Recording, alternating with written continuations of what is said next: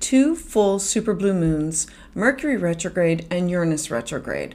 August energy is amplified and super jam packed, full of emotions, feelings, things that are being revealed and allowing or insisting, however you want to view it, an intentional pause for you to slow down in specific areas of your life. The purpose of this month is to reveal and enlighten you, to have you slow down and go back over and revise or rethink some projects or activities so you can fine tune and tweak them to better yourself so you can move forward again, better with this area of your life with ease and grace. Hi, I'm Patricia Tate with WillowGraceMystik.com, and this is your astrology forecast for August 2023. So let's dive in. So for Taurus Sun and Taurus Rising, we start the month off on August 1st with a super full moon in the sign of Aquarius. I first look to your fourth house of home, family, roots, foundation, your property, because the sun is there, and the sun is illuminating the top of your chart. Now, the top of the chart is where your moon is at. That is your 10th house. The 10th house is you in the outside world, associated with your career, your public recognition, your honors, your legacy, things that you want to leave behind. And in the sign of Aquarius, is progressive, humanitarian, and innovative. And so you have all of these topics uh, with some kind of ending.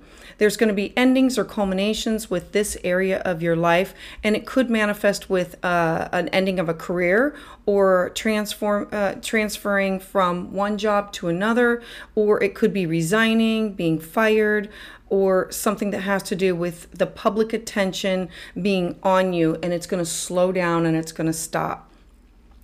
As we move forward, the, remember that the full moon it brings uh, about these changes that help you to get closer to to where you ultimately want to be. You can feel more in tune to your eccentric side at this time, and you're going to want to strive to be more independent, and that could cause what the exit or the full moon could be.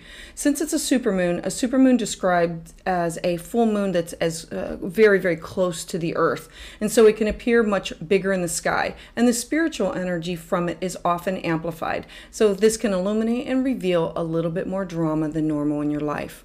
As we move forward onto the 16th, the 16th we're going to have this new moon.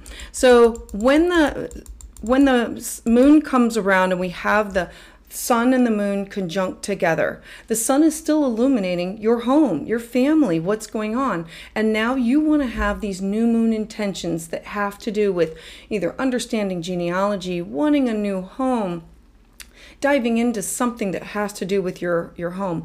Now, Venus is retrograde there. Venus retrograde is having you go back and rethink, review, reevaluate some area of your life that has to do with cash and property, things that you love, people, places, um, and it'll be related to your home. So go back over and look through what did you used to have in your home or what do you want to and it could be refurbishing something within your home, but it will be something it it will be something that has to do with your home and then starting these new moon intentions of this is what we used to live in, this is what I want to move towards or this is what I want it to look like in the end.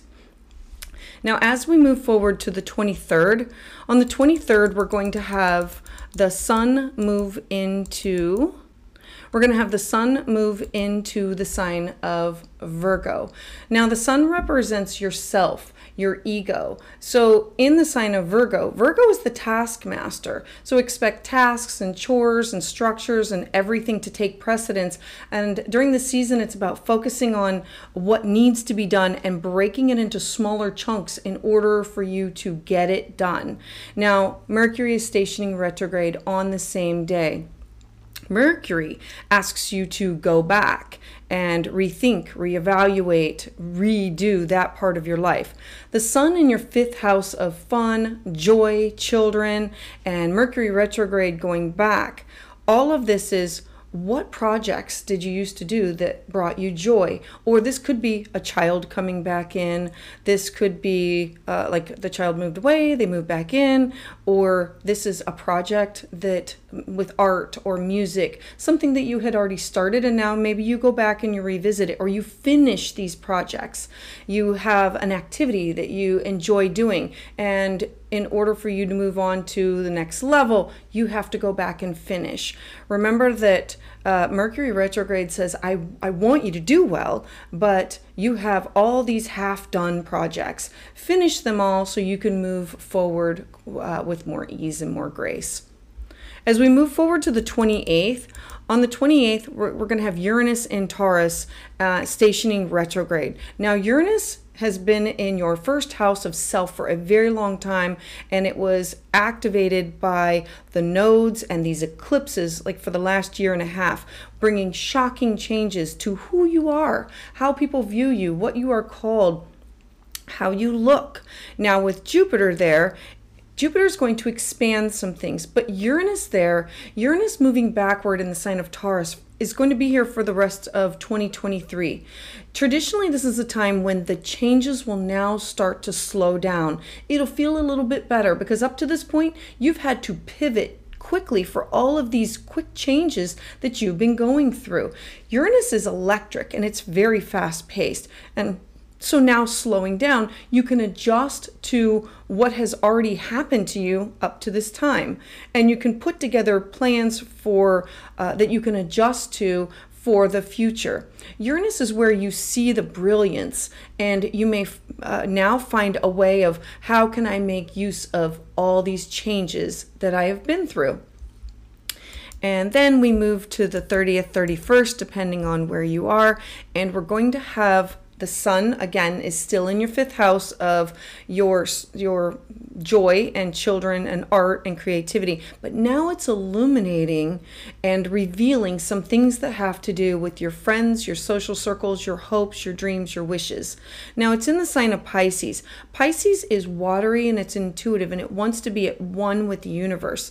And so this again it's considered a blue moon because it's the um, second one of the month second lunar so there's going to be these major endings and it's going to be connected to intuition, your subconscious, and in the 11th house, there could be a friend who moves away, or um, maybe you leave a group in, in, wanting to go to another one that's more closely related to your new aspirations.